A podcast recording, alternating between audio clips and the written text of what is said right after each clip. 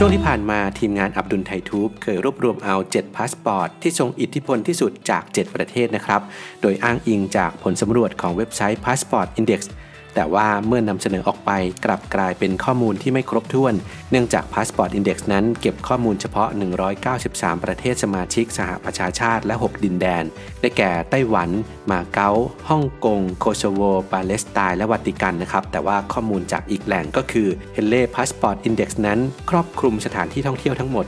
227 แห่งและอัปเดตตามเวลาจริงตลอดทั้งปี รวมถึงเมื่อมีการเปลี่ยนแปลงผลบังคับใช้ของนโยบายวีซ่าระหว่างประเทศ จึงมีความถูกต้องและน่าเชื่อถือมากกว่า ซึ่งทางทีมงานต้องขออภัยคุณผู้ชมทุกท่านรวมทั้งแฟนคลับด้วยนะครับ h e l l e Passport Index รวบรวมข้อมูลและวิเคราะห์มาจาก International Air Transport Association หรือ IATA และรวมไปถึงสำนักข่าว CNN อย่างได้นำข้อมูลจากแหล่งนี้ไปเรียบเรียงและนำเสนอด้วยนะครับ และนี่คือ 10 อันดับประเทศที่มีพาสปอร์ตที่ทรงอิทธิพลที่สุดครับ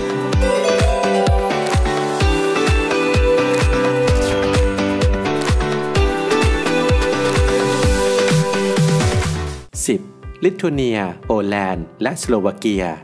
3 ประเทศที่มีพรมแดนติดกัน ติดอันดับ 10 พร้อม ๆ กัน เป็นข้อมูลที่น่าสนใจนะครับ พาสปอร์ตของ 3 ประเทศนี้สามารถเข้าประเทศต่างๆ ได้ถึง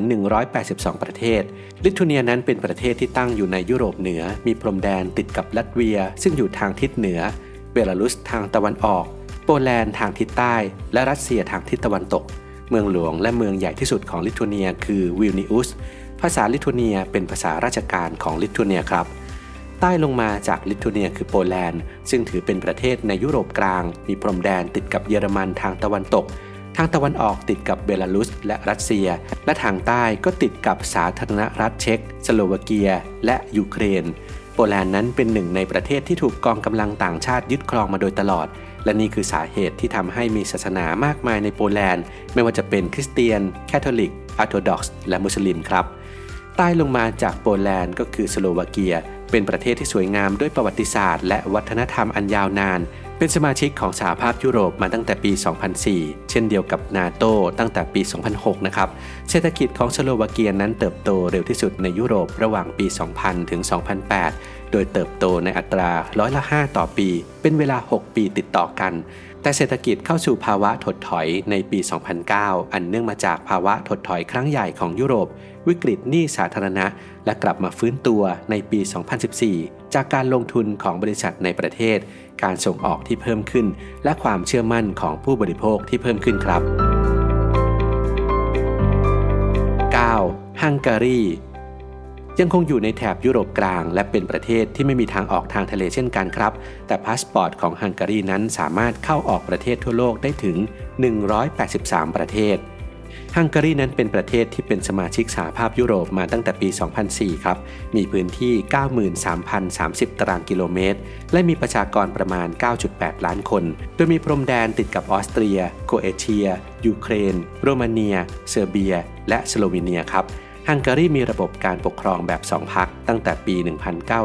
1989 มีเมืองหลวงคือบูดาเปสต์ซึ่งเป็นหนึ่งในเมืองที่ร่ำรวยที่สุดในยุโรป ด้วยภาคอุตสาหกรรมและการผลิต เศรษฐกิจของประเทศพึ่งพาสินค้าส่งออกเป็นหลัก เช่น ยานพาหนะ เครื่องมือกล เคมีภัณฑ์และสิ่งทอ 8. ออสเตรเลียและแคนาดา ทั้งออสเตรเลียและแคนาดานั้นมีพาสปอร์ตที่เข้าประเทศได้ทั่วโลก 184 ประเทศ ซึ่งมีจุดคล้ายกันก็คือเป็นประเทศที่มีพื้นที่กว้างขวางทั้ง 2 ประเทศครับออสเตรเลียนั้นมีพื้นที่ใหญ่เป็นอันดับ 6 ของโลก ส่วนแคนาดานั้นใหญ่เป็นอันดับ 2 ของโลก ความใหญ่น่าจะเป็นความได้เปรียบในหลายข้อครับ ไม่ว่าจะเป็นความหลากหลายของภูมิประเทศ มีทั้งภูเขา ทะเลทราย และป่าฝน มีการปกครองแบบระบบรัชภา มีกฎหมายที่ใกล้เคียงกัน และมีภาษาราชการ2ภาษา คืออังกฤษและฝรั่งเศสครับ ออสเตรเลียมีแนวชายฝั่งที่สวยงามที่สุดแห่งหนึ่งของโลก คือแนวปะการัง Great Barrier Reef เป็นหนึ่งในสถานที่ท่องเที่ยวทางธรรมชาติ ที่มีชื่อเสียงที่สุดในออสเตรเลีย ส่วนแคนาดานั้นมีถึง 3 มหาสมุทรได้แก่แปซิฟิก แอตแลนติก และอาร์กติก 7. Czech Republic กรีซมอลตานอร์เวย์ อังกฤษ และสหรัฐอเมริกา 7 ประเทศนี้มีพาสปอร์ตที่เข้าถึงได้ถึง 185 ประเทศทั่วโลก สาธารณรัฐเช็กอยู่ในยุโรปกลาง เป็นประเทศที่ไม่มีทางออกทะเล ปรากเป็นเมืองหลวง และมีอาคารที่โดดเด่นสวยที่สุดแห่งหนึ่งในโลก ส่วนกรีซนั้นอยู่ในยุโรปตะวันออกเฉียงใต้ เป็นแหล่งกำเนิดของอารยธรรมตะวันตก ตลอดจนประชาธิปไตย มีสถานที่ท่องเที่ยวที่มีชื่อเสียงโด่งดังมากที่สุดในโลก มีโบราณสถานที่เป็นมรดกโลกมากมาย ประเทศมอร์ตาประเทศที่เล็ก และหนาแน่นไปด้วยผู้คน เศรษฐกิจขึ้นอยู่กับการท่องเที่ยว และบริการทางการเงิน คาสิโนถูกกฎหมายครับ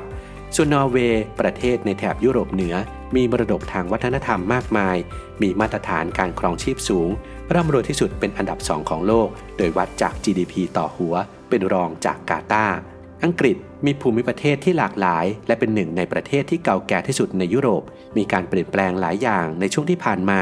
อังกฤษเปลี่ยนจากเศรษฐกิจในอุตสาหกรรม ไปสู่ภาคบริการที่มุ่งเน้นการให้คำปรึกษาด้านการจัดการ การเงิน อสังหาริมทรัพย์ การวิจัยและพัฒนา การดูแลสังคม และการออกแบบแฟชั่น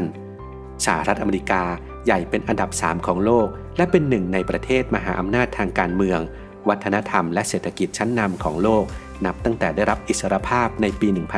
1776 โดยมีเศรษฐกิจที่เติบโตอย่างต่อเนื่อง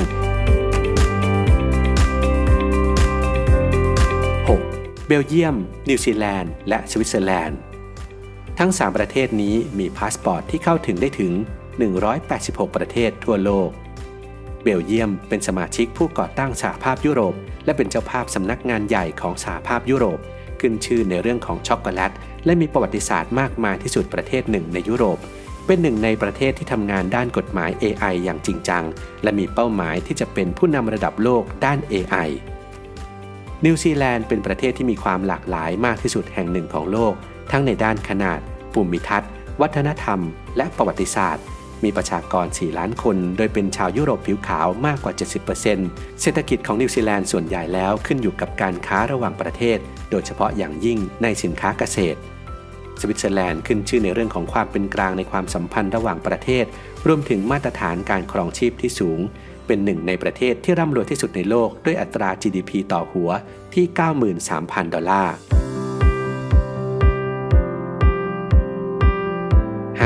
ฝรั่งเศส ไอร์แลนด์ เนเธอร์แลนด์ โปรตุเกส และสวีเดน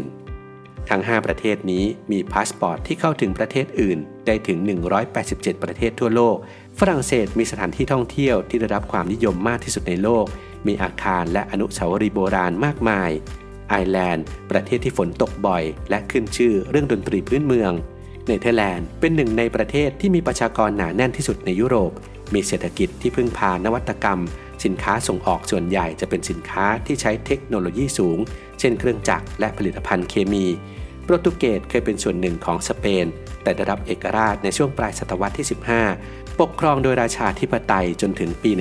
1910 และกลายเป็นสาธารณรัฐ เป็นอีกหนึ่งประเทศที่ขึ้นชื่อในเรื่องของประวัติศาสตร์ และสวีเดน ประเทศที่เป็นกลางในระหว่างสงครามโลกครั้งที่ 2 คล้ายกับสวิตเซอร์แลนด์ มีขนาดใหญ่เป็นอันดับ 3 ในสหภาพยุโรป และใหญ่เป็นอันดับที่ 10 ของโลก โดยมีประชากรประมาณ 10 ล้านคน 4. ออสเตรียและเดนมาร์ก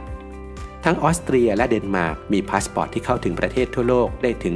188 ประเทศ ออสเตรียเป็นหนึ่งในประเทศที่มีดนตรีมากที่สุดในโลก บ้านเกิดของนักดนตรีชื่อก้องโลก ร่ำรวยในด้านวัฒนธรรมโดยปราสาทและโบสถ์รวมแล้วมากกว่า 1,400 แห่ง มีเมืองหลวงคือเวียนนา ซึ่งเป็นสถานที่ท่องเที่ยวยอดนิยม และเป็นแหล่งรวมวัฒนธรรมของประเทศ ส่วนเดนมาร์กตั้งอยู่ในยุโรปเหนือ เป็นประเทศที่ใหญ่ที่สุดในกลุ่มประเทศนอร์ดิก มีประชากร 5.7 ล้านคน มีพรมแดนติดกับทะเลบอลติก และทะเลเหนือ มีชายฝั่งทะเลทอดยาวประมาณ 26,000 กิโลเมตร ซึ่งทำให้เดนมาร์กมีแนวชายฝั่งที่ยาวที่สุดแห่งหนึ่งในยุโรป 3. ฟินแลนด์ อิตาลี ลักเซมเบิร์ก และสเปน ทั้ง 4 ประเทศมีพาสปอร์ตที่เข้าถึงได้ถึง 189 ประเทศทั่วโลก ฟินแลนด์ตั้งอยู่ตอนเหนือของสหภาพยุโรป มีประชากรเพียง 5 ล้านคน มีโครงสร้างพื้นฐานดิจิทัลคุณภาพสูงที่สุดแห่งหนึ่งของโลก มีบริษัทนวัตกรรมในภาคส่วนต่างๆ มากมาย และมีค่าครองชีพต่ำที่สุดในโลก อิตาลี ผู้ผลิตน้ำมันมะกอกและไวน์รายใหญ่ที่สุดของโลก การท่องเที่ยวเติบโตอย่างต่อเนื่องตลอดหลายปีที่ผ่านมา เมืองหลวงคือกรุงโรม เป็นหนึ่งในสถานที่ท่องเที่ยวที่ได้รับความนิยมมากที่สุดในยุโรป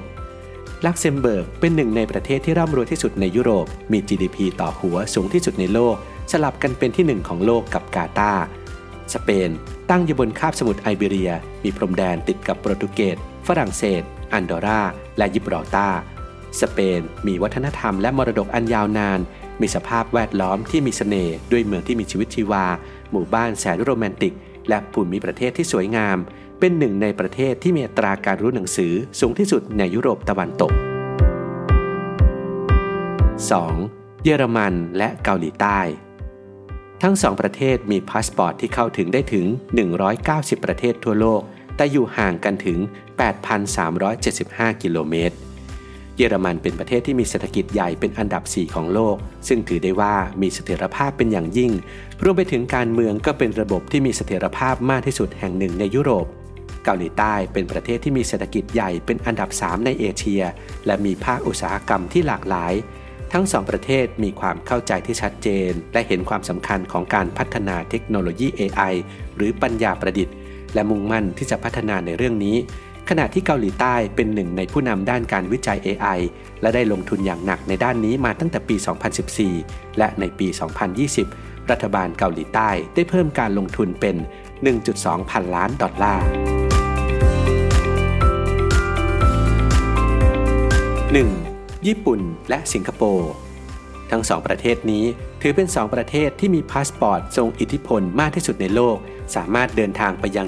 192 ประเทศทั่วโลกเลยทีเดียว ญี่ปุ่นเป็นประเทศที่มีเทคโนโลยีก้าวหน้าที่สุดในเอเชีย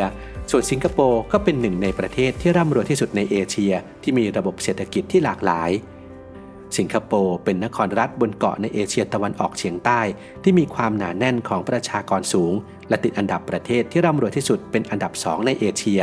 เศรษฐกิจของสิงคโปร์พึ่งพาอุตสาหกรรมการส่งออกและการผลิต ซึ่งส่วนใหญ่เป็นสินค้าอิเล็กทรอนิกส์ แต่ก็มีภาคส่วนอื่น ๆ อีกหลากหลาย เช่น การกลั่นปิโตเคมี วิทยาศาสตร์ชีวการแพทย์ และการเงิน